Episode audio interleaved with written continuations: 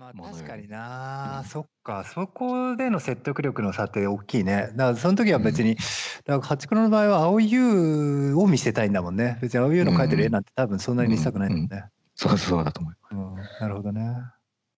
あー。ああ、キャラってそういうことか。なんか、いや、キャラだよな、でもな。キャラかもね。確かに、ミコキャラとかが出てきてさ、うん。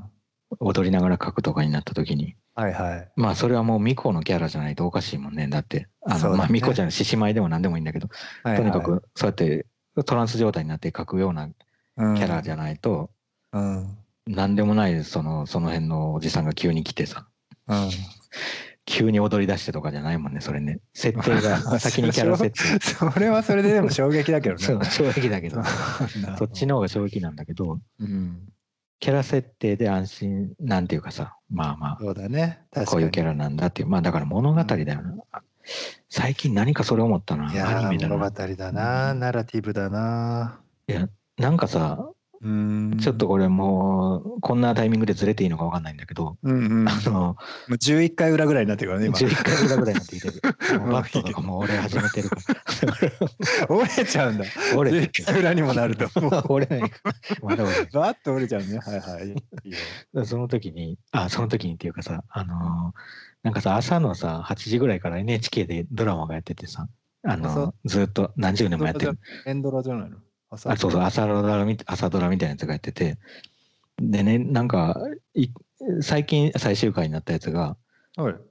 なんか大阪の、あのーなんか、えっと、道頓堀みたいなところが舞台で、うん。で、なんか昭和の初め頃なのかな、うん。が時代設定の中で、なんかこう大衆演劇みたいな、うん。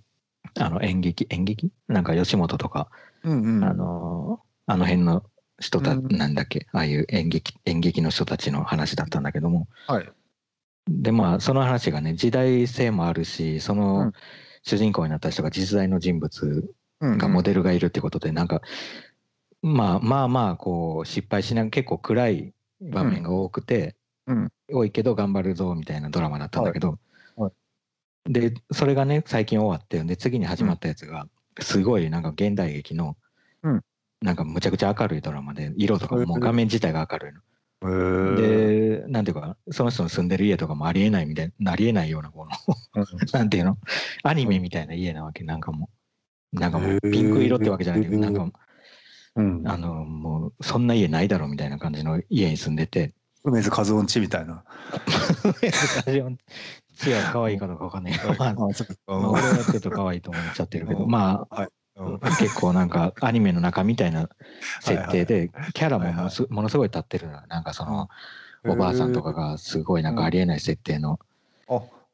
いいかなりコ感じのアニミカルメっぽいな感じなんだね。コミカルだし、キャラもはっきりしてる。っていうかさまあ完全なる創作だからできてるんだと思うけど。うんででね、前のそのさっき話した道頓堀のやつうんが、とにかく暗いって言われたりとか、あの、朝からこんな暗いの見てられんわみたいな感じで ちょっと批判されたり あ、そうなんだ。うん。とかっていうので、まあ、ちょっと視聴率的にも良くなかったみたい。あら。えまあ別にその視聴率が作品の良し悪しと関係ないにせよ、そその、はいはい。まあ人気はとにかくちょっとなかったみたいな設定にされてる。はい で、それに対して今の明るいこのなんかキャラ設定がくっきりしてるやつは大人気みたい。な。あの、スタートからして調子いいみたいな感じでよく書かれてるんだけど、うんなんかね、その 感じってさ、結構、うん。ちょっと現実に即せば即すほど、まあ、うん。前にやその道頓堀のやつはモデルがいるからさ、うん。実在の人物で。うん。そこまでそれから外外る、まあよくもある外れられないから、ちょっと現実的なの。うん。だからそんなにキャラ設定ができたとしても、なんかこう、割と逆に言うと複雑なキャラクターになっちゃうっていうかさ、うん矛盾したこともしちゃったりとか、うん。っていうことが起こるんだけど、今やってるやつはさ、もうキャラ設定がはっきりしてるからさ、うんもう明るいやつは明るいし、うん。暗いやつは暗い、ダメなやつはダメみたいな感じに,、うん。になりがちな方向だと思うんだよ。うん。でもまあそっちの方がもしかして人には分かりやすいっていうかさうん例えばいい人はいい人だからもう裏切らないじゃん、はい。もう悪い人を裏切りそうだなと思ってたらやっぱり裏切ったみたいな それ面白い。かもしれないうん、はいはい。まあでもそれが、だからいいのか。だからいいのかなと思ったでまあいいのかなっていうよりはみんなが安心して見るのかもしれない。まあお俺はそのくらいやね。道頓堀のやつが結構面白かったんだけど何回かなるほどね。そうそうなんなんかでももうそれに慣れ慣れすぎちゃってるとかもあんのかな？なんかたまたまね、うん。えーなんかねあ日本に行った外国人の話をたまたま聞いた時に、びうん。日本に行ってびっくりしたのがなんか駅とかデパートとか何でもいいんだけど、うん。もう目につく至る所に何らかの代弁者としてのキャラがいたって言ってて。どういうこと？なんかその例えばだけど、うん。普通に駅なのに、うん。なんかまあ多分ね話を聞く限りあの Suicaのペンギンのことだと思うんだけどあ Suicaのペンギンとかがなんか喋りかけてくるみたいな、駅とかで。あでデパートとか行ってもそのなんか何らかのキャラクターみたいなのが常にいてうん。それがまあなんかは何かを発してるとお客様に対してはいはいはい。でそれがすごい衝撃だったみたいなこと言ってて、うんうんうん確かに確かに。うん。その切符買う時とかねなんかキャラみたいなやつがそうそうそう。出てきたりとか。う。んうん。そうらしいんだよね。で、うん。それがすっごい驚いたって言って、てかあんなにもなんかその全部が、だって普通に駅員が言ってくれたらいいのになって思うことも全部 キャラを通して言ってるっていう、それが結構衝撃だったみたいなこと言ってて、あ、そういう感じで、確かに。ちょっともうそれに慣れすぎちゃってるのもあるのかもなとはちょっと思った。まあ削減何かを削減してる一方でそまあ人をそこにこう配置しないっていうあ自動化の一環でもあるでまあ完全に自動化してシャットダウンするっていうよりはちょっとうん、人間っぽい何かをこういう感じこうにね。代わりに置いとくみたいなのもあると思うけどただ一方ではうん。なんか最近特に進んでるのがなんか前はさそういう人間を代替するようなキャラでもさ結構はいはい。味気なかったじゃない？なんかはいはい。なんていうかちょっとあのつなんていうの？あのーフリー素材みたいな。はいはい。感じのね。キャラとかだったんだけど最近はかなりなんかこうアニメ調になってきてるっていうか、ああ、なるほどね。うん、なるほど。それがあらゆるところで進んでるのよ。なんか戦国武将とかでも全部アニメみたいな。アニメ化が進んでんだね。そうなのそうなの。何なんだろうなこれ。あのまあ外国人のそれこそなんかお客さんうん。をうんなんかこう当て込んでそうなってんのか わかんない。本当かな？どうなんだろうにそれ。意味あんのかねそれ。うーんアニメいやもちろんアニメが好きな人はねアニメのさ、なんかまあ何でもいいけど「ドラゴンボール」のなんかとか見れたらいいかもしれないけどそんな何でもかんでもアニメ化されてほしいって思ってんのかな？いやアニメ化って本当にキャラ設定だよね。だから本当に、ねなんていうかそのフリー素材の時はうん。みたいなやつの時はさまあ言ってもうん無じゃんなんか。無だよね。無だニュートラルであるっていうことが前提だったもんね。そうそうそう。でも今はさなんか明るかったりなんかこうあのーおとなしかったりとかっていうキャラ設定がなんかなるほど。妙にこう肉付けされてなるほど。るものが多いっていう。なる。ほどまあ、ある意味人間っぽくされてるようでいてすごくキャラ設定がくっきりしちゃってるせいで、むちゃ面白いねそれでうも、ん、なんか人の方もだからうんそうだねキャラに寄ってくって寄ってっちゃってるっていうのはなんかそういうなんかいやそれ面白い面白い結構。なんかある種さだからさもともとはアニメ化っていうかその、うん。例えば漫画化でもいいんだけど、うんでさき基本的には単純化だったと思うんだよ。要するにまあ人の顔とかをさデッサンみたいに綺麗にさ陰影描くとかっていうのがさ、うん違くってそれを簡単に目丸と点と棒で描くとかね、うん。そういう感じで単純化していてそれが単純なしさ、まあ、記号化みたいな感じでさまあ、えー単純に目がこうやってニョキってなってたらニョキっていうかまあ弓なりになってたら笑ってるとかさ、うん。あの実際の目はそんな風にはならなくても記号化としてそういう感じだったら分かるっていう感じだったと思うんだけど、うん。そういう意味で言うとさ記号化ってさニュートラルであってさそもそもその、なんつうの分かりやすくする単純化だったと思うんだけどさそれがさ逆にさ、ある一定まで行った時に、その敷地を超えてさ、うんキャラクターっていうか性格を持って育ってきたっていう段階になってきてるんだと思うんだよね。いやそそうだよね、そうん。そうだしなんか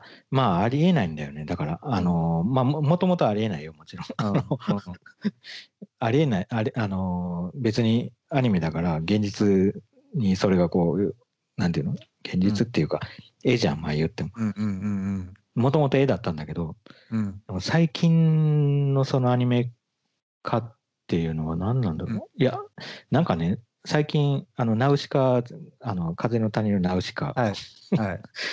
の歌舞伎になってるの知ってる？なんか。えー、知らない、そうなんだ。うん。そうそう。歌舞伎で風の谷のナウシカをやってて、で、うん。それをまあ、あのちょっと前だけど、なんかテレビで見てたんだけど、うんたまたまやってて。うん。で、まあ、ナウシカのか、ナウシカっぽい格好ししてきたりとか、まあ、出てくる、うん登場人物の格好して出てくるんだけどさ。うん。うん。で、まあ、一応肉付けっていうか、まあ、キャラクター付けは、あの、うん宮崎駿のさんの、あ、一応その指示でなんえ？あ、そうそう別に関わってはいるの？原作なだけ？あの、原作なだけだと思う。ただ、あ原作なだけなんだけど、うんそこで、まあ、あの、特別だったのは、うん。あの、映画に、アニメ映画になってるナウシカってさ、まあ、途中で終わってるじゃないって。うんうん。その原作に比べると結構、うん。あの、短いよね。うん。そうそう、短いんだけど。でも、その歌舞伎は最後までやったのね。その、漫画の？そうそう、漫画の。だからもうすげえ長いの。だからもう7時間だか8時間だかむちゃくちゃ長いね。の歌舞伎で。で、やってたんだけど、まあそれでもはしょられまくってやってたけども、はいもちろん。うん。まあね、なんか、いや、全然キャラかの、うんなんか二重にキャラ化されてる気がして、すごい奇妙なはいはいはいはいはいはい。その確かに。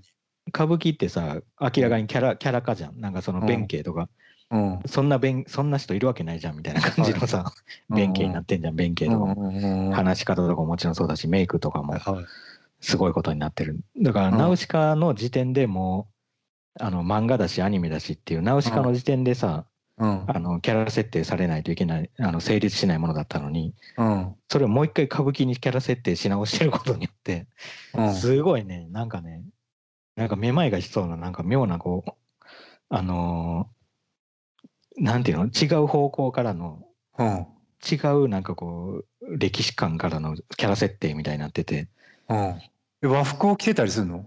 なんか微妙に和服なんだけど、まあなんか間ぐらい、なんかうんナウシカのとかの服と和服の間ぐらいの感じで、で、うん誰が誰かは分かんない、一応知ってた。わかるんだ。知ってたらもう完全に分かってて、で、面白いのはね、その一番始まるじゃない、歌舞伎が。うん。始まった時に一人ずつ自己紹介するの。うん。その、あの自分はなんかかこの深いを旅してる、旅して何年みたいな、そのユーバー、ユーバーじゃ みたいな感じで、一人ずつ、なんか、なんとかの王でみたいな感じで、うんあの見栄を切りながら自己紹介が始まって。で、それをさ、見てる、この観客の層がよく分かんなかったんだけど、例えば普段歌舞伎を見てるう層の人たちがさ、そのうん。ナウシカを知らなかった時に、の風の谷のナウシカの原作とかを知らなかった時にさ、うんうんその自己紹介を見て分かんのかなと思って、その、不快がどうだろう、なんかその、その、なんか森のなんとかとか言ってさ、言ってるけどさ、これ、このキャラ設定伝わるのかなと思って。で、ということはさ、そのキャラ設定の前に世界設定があるの。多分、はいはい。宮崎駿が作ったその不快が、不快に世界が覆われつつあるそうんの世界設定があるじゃん。だうんうんからそのキャラ設定の前に世界設定が分かってないと、うんいくら不快がどうたるとか言っててもさ、あ、この人旅してる人なんだぐらいしか分かんないじゃない。そうだね。あー旅行してる人か、みたいなぐらいのさう、んあ、姫なんだ、みたいな。はいはい。だからなんか、なんていうのかな、それに対してさ、その駅に出てくるやつとかっていうキャラクターは、現実世界観は現実なの。うんなるほどね。なるほど。世界観は現実なのに、キャラクター設定されてるっていう意味で、なんか、なるほどね。それはそれで歌舞伎と逆の意味で二重になってるっていうか。なるほどね。うんなるほど。面白いね。それでもさ、逆に言うとさ、うん歌舞伎役者の人たちがその舞台の上で歌舞伎っていう二重の役をやっているのにちのと比べて現実の駅のキャラクターたちは舞台がないところでうん。それをやっているって思うけどそれからして逆にそのキャラがそこまでまあポピュラーになって普通になってることでキャラの周りに舞台が発生してきてるってことはないの？現実上。うーん、まあ発生してきてんのか、うんどうなんもうすでにで駅がもう彼らうん。キャラクターたちの居場所として。も いや、あり得るのはね、そ,、うん。それちょっとあり得るなと思ったのは、うん。その渋谷駅のさ、うん。あのーある壁面に、うん。あの定期的にアニメのキャラがこう大きくこうプリントされた、あのプリントされるのよなんかあの時期ある時期で変わっていくんだけどねその人気アニメ、あの「鬼滅の刃」の時もあったしはいはいうんうんでそ その時にねそのその壁のね壁にうプリントされてるキャラを撮影しにすごい人が集まるへだからそんなの画像で検索して出てくるやつ何が違うのかと思うじゃん。うんうん。だってそれもプリントなんです。そのそこに、その渋谷に来なくてもって思うじゃん。うんうん。なのにその場に来て、そこで記念、記念写真とか撮ったりする自分とね。だからそこで思ったのは、自分と、その、うん自分がそのキャラに、の中に、うん同じ世界観の中に入れるわけじゃん。そこだったら前でピース、うんなんかこう、ポーズとか撮って撮れたりするわけだから。うん。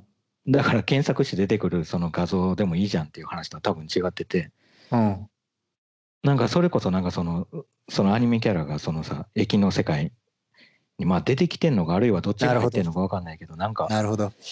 溶け合まあ、ってる感じの世界台化してて、そこに自分も混入できるんだね。は参入できるんだね。そう参入できたり、その携帯電話に写真撮ることでさらに境目が曖昧になるっていうかさ、なるほど。それが体験化できるんだね。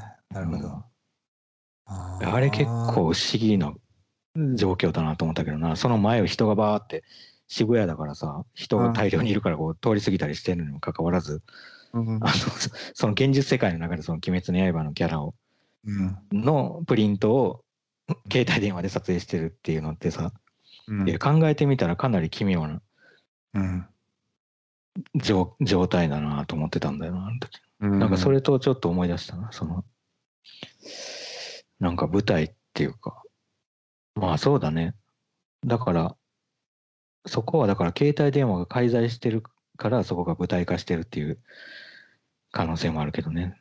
なんかまあそうねそのまあその後の SNS アップにするとかねそういううん。のも含めてだもんねまたね。うーん面白いなでもその状況なんでなんだろうな。面白いよね。面白いよそんなのに比べたらねうん。アートができることなんて少ないんじゃない？でもあれってさ絵なの？例えばその、うモナ・リザの前でうん。写真撮ってる人っていうのは、モナ・リザっていうキャラクターとうん。写真に写りたいの。それとも絵を目のもあの絵を撮りたいの。あれってなんだっけあのタイト一ル応ねえ？モナリザじゃないの？モナ・リザだっけ？なんか微笑みなんかとかの微笑みじゃなかった？あモナ・リザか。わかんない。モナ・リザかも。モナリザかな。わ僕も知らないけど よくなんかなんかね僕の個人的な感覚なんだけどね。本当にこれはもう絶対に賛否両論あると思うけど僕の個人的な感覚で言うと一応うん。モナリザっていうのはうん。一応ね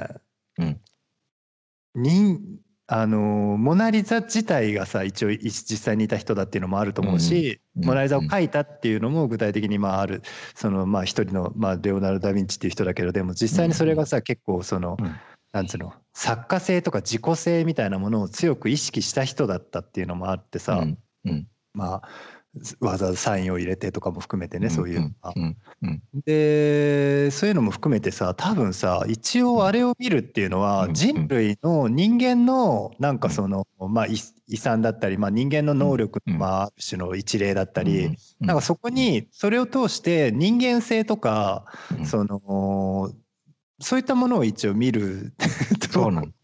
見るアイドルじゃないんだ。で一応されてるんだと思うんだよな。でもさ今ちょっとさっきさついさっきさ話してて思ったけどさやっぱり、りさあれがたとえ「モナ・リザ」っていうタイトルじゃなくてもさうん。俺たちはあれのことをモナ・リザって呼んじゃいそうじゃん。読んじゃう。うん例えばそのゴッホの絵に出てくるうん。書かれたさおじさんの名前がタイトルについてようがついてまいがそのおじさんの名前とか思い出せなくても。うん。モナ・リザはやっぱりあれがなんとかの微笑みみたいなタイトルだったとしてもさうん。モナ・リザって出てくるってことはうん。結構さあれがキャラ化されてるっていうあこまあまあとなんじゃないの？それもそうかもしれないけど分かんない。まあもちろんさ今僕適当に言ったけど確かにそのに、人間のとか言ってたけどあれって多分その僕が今言ってたのって一応モナ・リザの本来のさそのあり方というか少なくともルーブル美術館が押し出してるうん。あり方というかさ人間参加のルネッサンス期のそのまあ近代のまあ個人の象徴みたいな感じでのね一応まあ多分教科書的な意味合いであるあると思うんだけどうん。今の世の中で言ったそういったそのメディアにさありふれてる「モナ・リザ」とかっていう意味って確かに変わってきてるだろうねとは思うわ確かに。うんうん。だから多分さ駅にモナ・リザのプリントがずらーって並んでたら別にその前でうん、もう写真撮る人が出てくるかもしれないよね。そうだね。うん。キャラとしてのモナリザにどれだけ、あの、求心力があるのかわかんないけど、まあ、あるでしょう。うんどうなんだろうね。まあ、あないのかな？わかんないけど、どうなんだろうね？でもさ、そこをいつも思うんだけどさ、うんそれをね、どうなんだろうね？例えばでもさ、まあ、それこそデュシャンがさ、モナリザに冷え書いたりさ、まあ、タイトル書いたりしてたじゃない、うんああいったものってさ、やっぱりさ、なんだかんだ言ってさ、その教科書があって、教科書に落書き書くから面白いみたいなところがあるわけじゃん。うん。だからその何でもないさ何でもないただの落書きに落書き書いてもしょうがないっていうのがあってなんかやっぱり教科書のあのページのなんかよくわかんない偉い肖像画に落書き書いてるからちょっとクスって笑っちゃうっていうあの感覚がやっぱりさ土台がないと笑えないみたいのがやっぱりあるのかな。まあ、あとあれじゃね、その教科書っていうのがさ、こう広く、あのー配られてるものじゃん。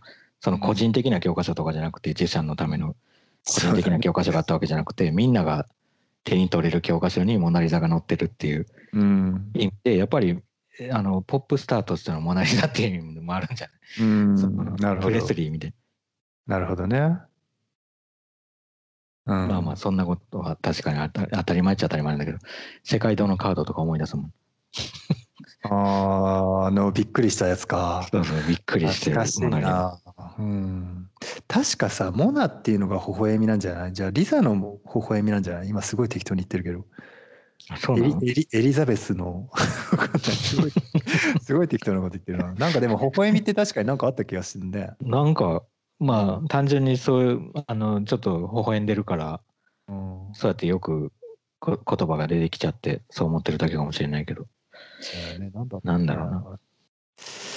いやー、なるほどな。わかんないな。まあでも結構、きりないな。その、まあ見、まあ、そのね、見え方と見られ方ってね、もうきりないんだよな。まあそうだね。その絵もさ、うん確かに、そうだよな。なんかキャラ化されると、だから背景から切り離されるっていうのは、うん。ちょっとあるかもな。だからその鬼滅の刃の壁画が絵かどうかっていうのうん気になったのはそこなんだけどさ、その彼らが撮影してるのは、その鬼滅の刃が載ってる壁画みたいなそのうん絵じゃなくて、そこに写ってるキャラじゃん、どう考えても。うん。まあそうだけど、いやいやそうだと思うけど、でも実際さ、例えば昔の絵って言ったら壁画とかってさ、まあ壁画で例えばその何でもいいけど、えー避難するマリアの絵とかが描いてあったとしたらさ、それもうん。今の鬼「鬼滅の刃」には近いんじゃないの？いや、近いと思う。キ。ャラとしてのマリアがうんっていう、あのシーンのマリアいや、そうだと思う。そうだう。んカメラ持ってたら一緒に撮りたいみたいな。いや、そうだと思う。それこそ物語を知ってるからっていうのも絶対あるし、うん。その、あるよね。鬼滅の刃だって多分、うんあの、キャラがかっこいいなとかっていうよりは、うんあの、物語を読んで、そうだよね。その物語の中のこのキャラが好きだなってなってるだけっていうか。そうだよね。例えばさ、きょまあでも単純にさ、もうまあそうやってそのマリア像の壁画がバーってはどんどんどんどん、まあ一応進化だかなんだか知らんけど、時間が経った時にさ、うん。まあ例えばそれがさ、絵画っていうものだったり、まあそれが抽象絵画になったりとかしてたとしてさ、鬼滅の刃みたいなものがすっごい好きで好きでしょうがない人が、どんどんどんどん最終的に好きになりきった結果、もはやキャラクターがどうこうとかではなくてさ、その先生のライン一本を取ってもかっこいいとかってなるのかな、まあ、どうだ、どうだろうね。例えば、その、マリア像の、うん。マリア像っていうか、あの、宗教絵画みたいなのがあって、うん。で、その流れの中でどんどん、あの、絵画が変わっていって、まあ、その中で抽象絵画みたいなものが出てきたりしたとしても、それってやっぱりさ、時代の一人のさ、誰かがやってるわけじゃないもんね。その、あ違うね。ダ・ヴィンチがモナリザからいきなりカンディンスキーみたいな絵描いたわけじゃないから、ないね。だそうすると、やっぱり鬼滅の刃を好きな人は、やっぱり鬼滅の刃が、みたいなものが好きなだけで終わる可能性が結構あって、ただまあ、鬼滅の刃の次に出てくるやつがまた どんどん変わっていって、最後は線だけの漫画になるう可能性ももちろんあるけど、まあ、それはやっぱりなんか時代があれなんじゃない？時間、時間でまあ時代の好みもあるし。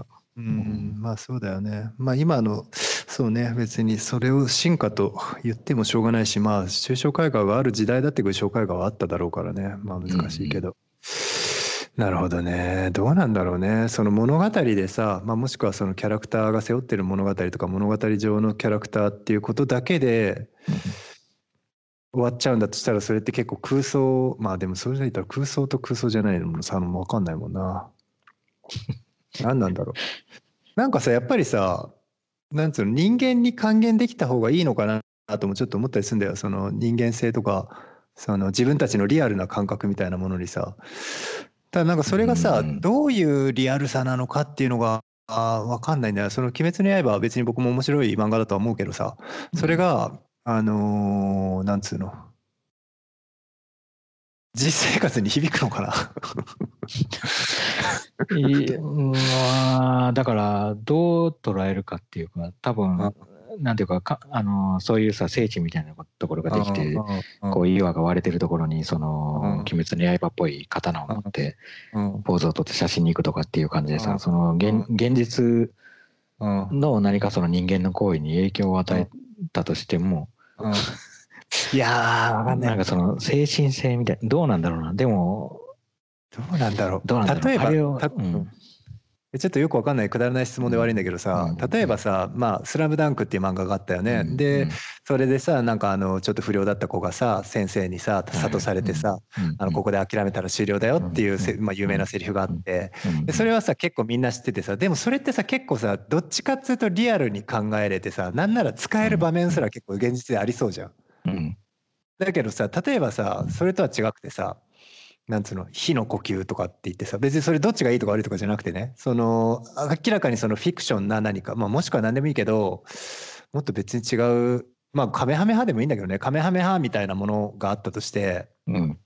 あ、えー、とドラゴンボールのカメハメハみたいなのがあったとして、うん。でその2つの違いって、まあ、具体的にその現実的かどうかっていうのをうん置いといてなんかあんのかな、うんそのに自分の人生に及ぼす影響の違いって。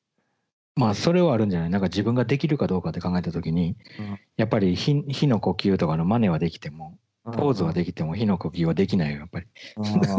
できないっていうか火の呼吸は何なのかは っていうことさえも誰も分かってないじゃない？まずね真剣持っちゃまずいしね。うん。そう多分書いてる人もできないし。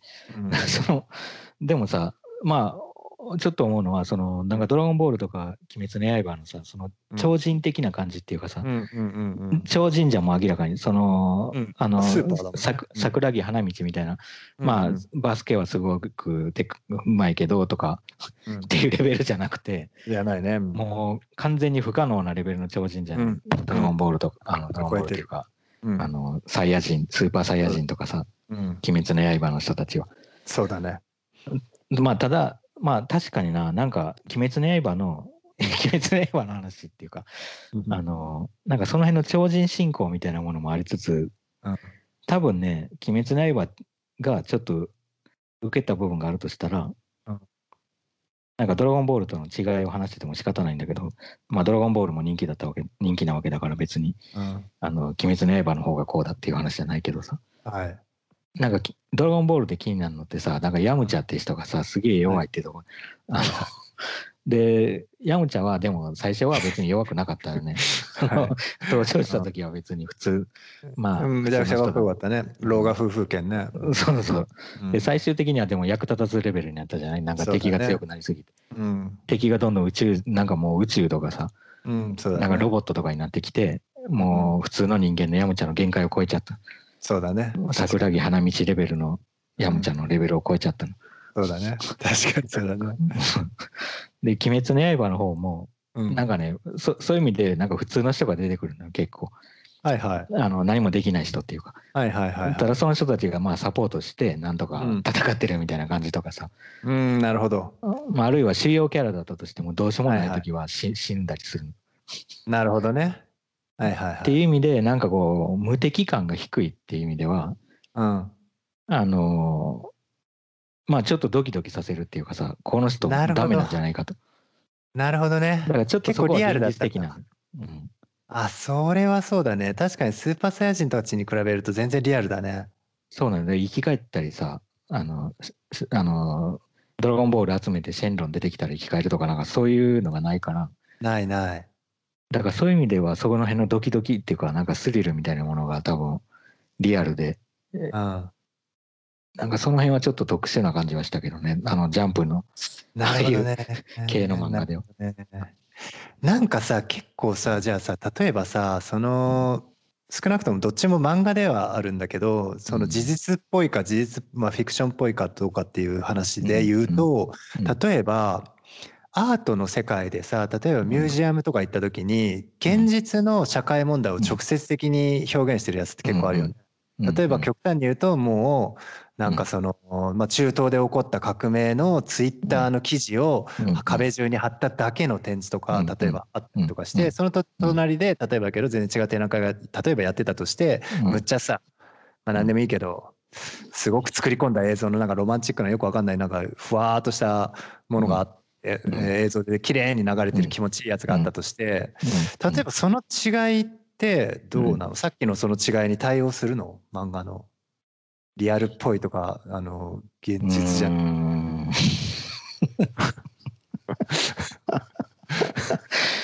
う ん。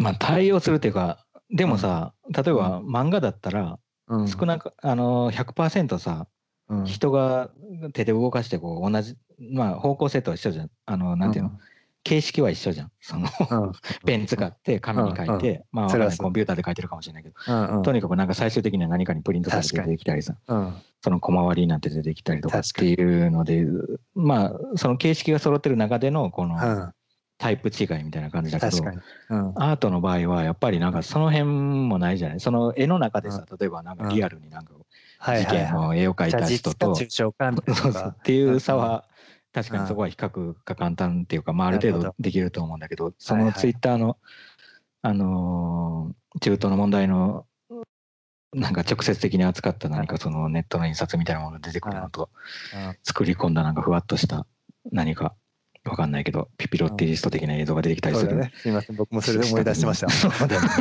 みませんでした。はい。見事当てられました、はい、その比較っってかなりなんか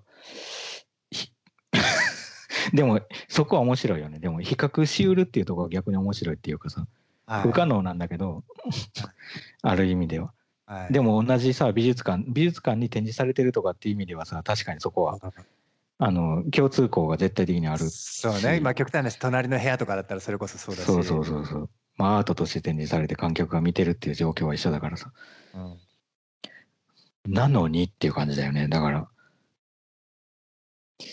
うん、何なんだろうな。いや、例えばさ、でもそれどう？あのうんうん、いや、ちょっとまあこれ質問なんだけど、例えばそのツイッターのそれが、うん、えっ、ー、と、革命のやつ、それな、な、本当にあんの？それ。えっとね、それ僕はね、見たのね、一回。でも、正直誰の展示とかは全然知らなくて、うん。えー、実際に当時のその2010年、えー、後ぐらいの、えー、エジプトの春みたいな、その時期、アラブの春アラブの春みたいな、うん、その頃にやってた展示の一つで、たまたま見かけたんだけど。あれってだからあれで。有名なやつとかじゃないと思う。たまたま僕がパラって見ただけ、街のやつで。うん多分そのツイッターとかさ、その SNS でこう人が集まって革命が起きたみたいな、そうだね。話だからっていうので、まあすごいもうまさに直接的なんだけど。うん、まさに直接的だった。でさ、それを見た、見まあそれが展示されてて、ちょっとそのビジュアルとかは全然あの、見てないか分かんないけど、それがずらーっと壁に並んでたとしてさ、はい、それを見た時にどう、まあ、その事実もちろんもう、はい、まあ、前前前提として知ってるじゃない、その事件、うん、その事件があった、事件っていうか、うん、そういう出来事があったっていうのが知ってて、うん。うん、で、あそれが、これがその時にこう、行き交ってたやり取りか、みたいな感じで見る。うん。うん、で、まあ、面白いと思う。確か、面白いっていうか、なんていうか、あのー、見てみたい部分もあるよね、そこでどういうやり取りがされたのか、まあ、好奇心も今、好奇心っていうか、興味もある。はい。だけど、はい。それを見て、はい。どうす、どうなん、どうなん、どう、どう、あだからピピロッティリストと単純に比べるとしたら見た後の、うん、うん、多分なんかその現実に起こってるその作品のさ何か、うん、作品同士のこの物質とかを比べててももう多分意味ないから、うん、多分見た後にどうなるかっていうか人が何を受け取るのかっていうことを比べれるような気がする。人を触媒にして比べれるっていうか。うーん、なるほどね。それでしか比較できない気がするよね、逆に。なるほどね。いや、なんかね、僕正直ちょっとまあね、内容を言っちゃうとですね、なんかあの、僕の実体験だから、で、うんうん結構ね、僕自身ね、はっ、はっとさせられたっていうか、結構うん考えさせられちゃったのが、その、その内容ちょっとまた今のまでの話とまたずれちゃうからあれなんだけど、うんうんあの、行ったのよ、当時僕行って、もうでも多分8年、9年ぐらい前だと思うんだけど、8年ぐらい前だけうん。ど、多分。えーで、えー行ってたまたま見て当時の僕はまだ全然そういうのに対してあんまりね突っ込んでいく感じじゃなかったんだよね。特にその社会派みたいな、えーもの？特に例えばさ、えーなんかあのアメリカのニューヨークのタワーがねツインタワーがうんうん。落としたとかっていう時とかさ腐るほどさああいう変な映像が出てさ、まあ、茶化したもんだったり真面目にやってるのとかも含めてさ、うん。ああいった分かりやすいなんかあのまあ関心事ニュース実際の現実の関心事に対してみんながバーって飛びついてテーマでやるみたいなのさうん。うん。比較的当時僕全くあの興味なくてしかもどちらかというといやそれ何なの？みたいな感じだったのよ。うん。で当時僕はスペインの友人とスペイン人の友人とたまたまその展示を見てでその時にねあの僕がうん。どちらかというとね否定的な意見だったり見終わった後にうん。うん。あのいやぶっちゃけまうん。あ知ってるとこういうことがあったのは。うん。でなんでかっていうと僕はニュースで見てんだと。で、うんニューニュースで毎,、まあ、毎日のように流れてるニュースみを見ててうん。それをなんでわざわざ美術館に行って見なきゃいけないんだみたいな意見を持ってたの僕。うん。うん、で今考えるとまあ分かる部分、まあ、相当幼いなとも思うんだけど僕はそ当時そういう考えを持っててそのスペイン人の子に行ったんだよね。うん。でそしたらその人から言われたのがすごく分かりやすかったんだけど「うん。いやお前何言ってんだ」と「バカか」うん。と「これはニュースじゃなくてリアルなんだ」って言ったのね。一言。うん。でなんかねそれがね僕すごくね印象的でなんかねその時にその人が言ってたのってすごくそのアートっていうものがまあうん。一応リアリティみたいなものとすごく強く関連していてうん。でそれをしかもそのリアルと見るかニュースと見るかっていうのは観客によって結構変わってしかもそれをまあ美術館に来てニュースを見てるって見るのはまあ少なくともその観客のせいでも結構あってうん。作ってる本人にとってはこれはニュースではなくて当たり前だけどリアルなんだっていうことがまあ読み取れないっていうのはまあ観客としては相当まずいっていうのもあってそこら辺結構僕は諭されてあそっかって結構ね反省したんだよね。なるほどね。うん。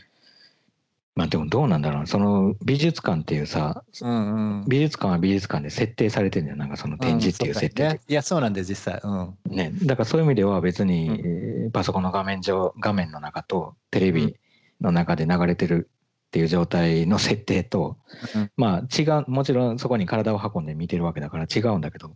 うん。でもなんか設定の前提がある上は、なんていうのかなそれがなんか必ずしもさ現実っていう言い方をしていいのかどうかっていうちょっとなんかそれはそれで分かんないなっていう気も。そうなの。で結構それはねやっぱりねそのリアリティっていうものがもし本当にあるんだとして、まあ、実際の事実っていうものがその事件がああるんだとしてそれまでの距離感も絶対あるじゃない？当たり前だけど、うんうん。そのまあ極端にいたらその渦中にいたらさ ニュースどころじゃないって今ここで起こってんだって思うだろうし。うんうんうんあのーまあそれから結構離れてるところにいたらさ全然そこに対する感覚ってうん。もっと全然違う二次媒体三次媒体を通してしか知らなかったりしたらさまた全然感覚変わるから、うんもちろんどっちがいいとかどっちが正しいとかってことでもないんだけど、うんでもなんかそのその感じってねそのなんつうんだろう。何らかの作品に対してそれをまあうん。リアルに感じるとかそれを自分の現実的な世界と陸続きで見るかどうかとかって結構変わる気はしたんだよねその時に。うんうんうん、だからなんか結構さっきの漫画の話に戻すとうんなんか現実世界にそれをまああの投影して見れるとかつながって見れるとかまあ単純な話一言言ったらリアルに感じるかどうかとかってうんうん結構ち違う変わるのかなっていうのが。いや、変わりそうだよな。なんか、なんかさ、うん、ゲゲゲの鬼太郎とかさ、はい。まあ妖怪なんだから、そんな妖怪が、妖怪その辺にカッパが見えるとか、そんなことはないわけだから、うんうん。もちろんそこは幻,、まあ、幻想っていうか、なんていうの、物語の中の話なんだけど、ただそこでさ、鬼太郎がやってることって言ったらさ、うん。まああの、もちろんなんか、あの、なんていうの？厄介な妖怪と戦ったりもしてるんだけど。そうだね。ただ日常的にやってることも書かれてて、書かれてるね。結構なんかゴミ箱漁ったりさ。はいは なんかい。そんな感じのことをやってんの？はいはい。あ別になんか森の中にのんきに妖怪たちでこうう暮らしてるだけじゃなくて、うんうん。街の中ではそういうことやってたりするからさなんかその辺がさなんかその妖怪っていう立場っていうかさうんうん。なんか妖怪妖怪っていう立場の人はもちろんこの世界にはい,、うんないけど、うんこのこの人妖怪だなとかそんなことはないけどさうん。でもなんかそれがさなんとなくなんかこうげすごく現実味をなるほど。帯びてんのってなんかなるほどね。うん。うんなんかねいいちょっとずらしたらすごくなんか恐ろしいリアリティに当てはまっていくっていうすごいね。のはあると思うんだよな次吉あるとかもそうだと思うけどそうだね。いや、ほんとそうだよね。いや、でもそれすっごい気になるね、やっぱりね。うんいや気になるよなんかさなんかうんううんん。何あごめんね。いやいやいや、まあいいけど、うん。例えばそのうん。水木しげるとかで言うとさ、例えばうん水木しげるの漫画見てた時にさ、うん。うん。こいつこれ体験してんなみたいな感じの時ってあるじゃん。例えばそれが妖怪の話だとしても、うん。まあ、こいつはこれを体験してるだろうっていうぐらいの、うん。なんかすごい、それこそリアリティとしか言えないような何かが描かれてる時ってあるんだやっぱ実際にその妖怪の世界を体験してるかどうかは置いといたとしても、うん。なんかそ、まあその感じとかね。この空気感とか。なんかうん。なんかこの空気感すごいリアルみたいな。その漫画なんだからそこから空気入れてるわけでもなんでもないんだけどあのーなんか空気感みたいなものがさあここにこの感じをこの人は体験しててうん。なんかちょっと匂いっていうかなんかそのあの体験まあ実あの実際に動き動き的な体験もそうなんだけど体的な、うん。まあ、あとあれだよな。やっぱ物語なんかそういうさ作られたものからしか出てこないリアリティみたいなものが結構感じる時があるっていうか、なるほどね。うん。ね、そのまま出せばもちろんあの それそのものなんだけどっていう話なんだけど、そうじゃなくてなんかああやって作られたものから感じるリアリティっていうのもまたなんかそうだね。絶対的になんか強いものが強いものがあるよね。うん。そういったその匂いとか空気とかっていうものがやっぱりどうしてもプレゼンとかから抜け落ちちゃうものなのかな。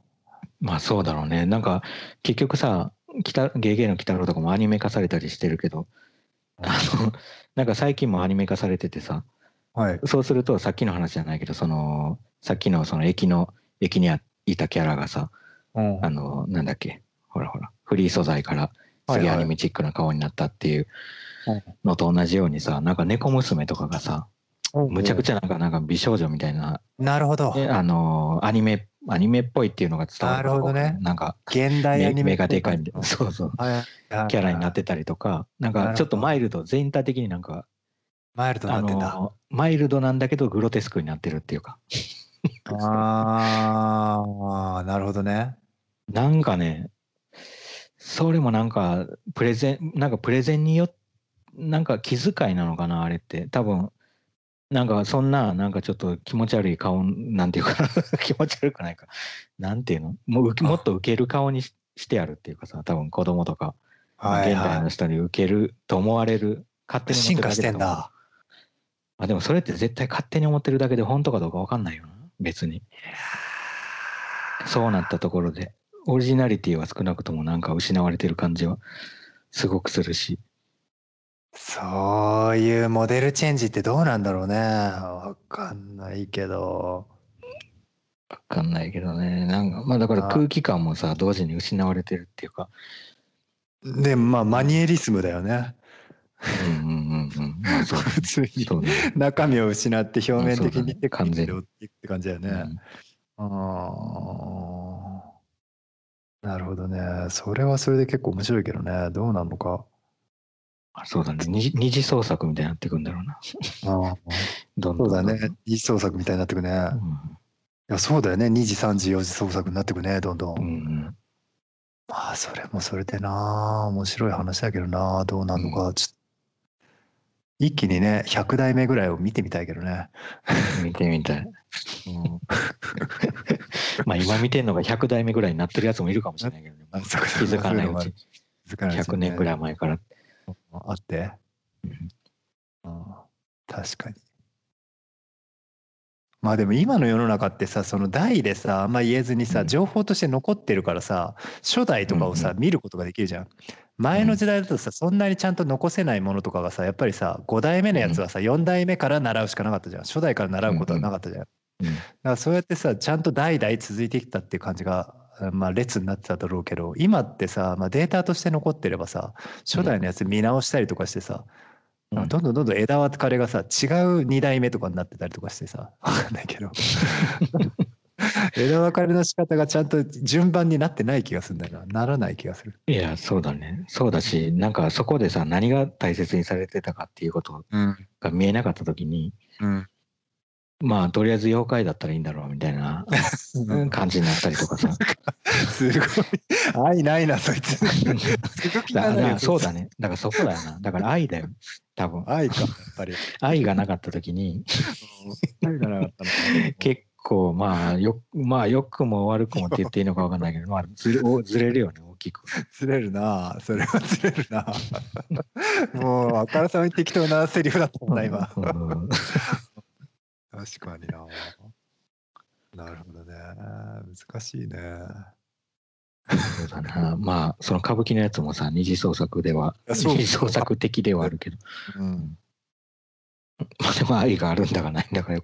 まああ、ナウシカにも愛があるかもしれないし、歌舞伎にも愛があるせいでさ、ちょっと自己愛強めだけど。結構もう結構、愛がもうなんか引き裂かれちゃってるよ。なんか。引き裂かれちゃってる。かなり強く引き裂かれちゃってるね。確かにね。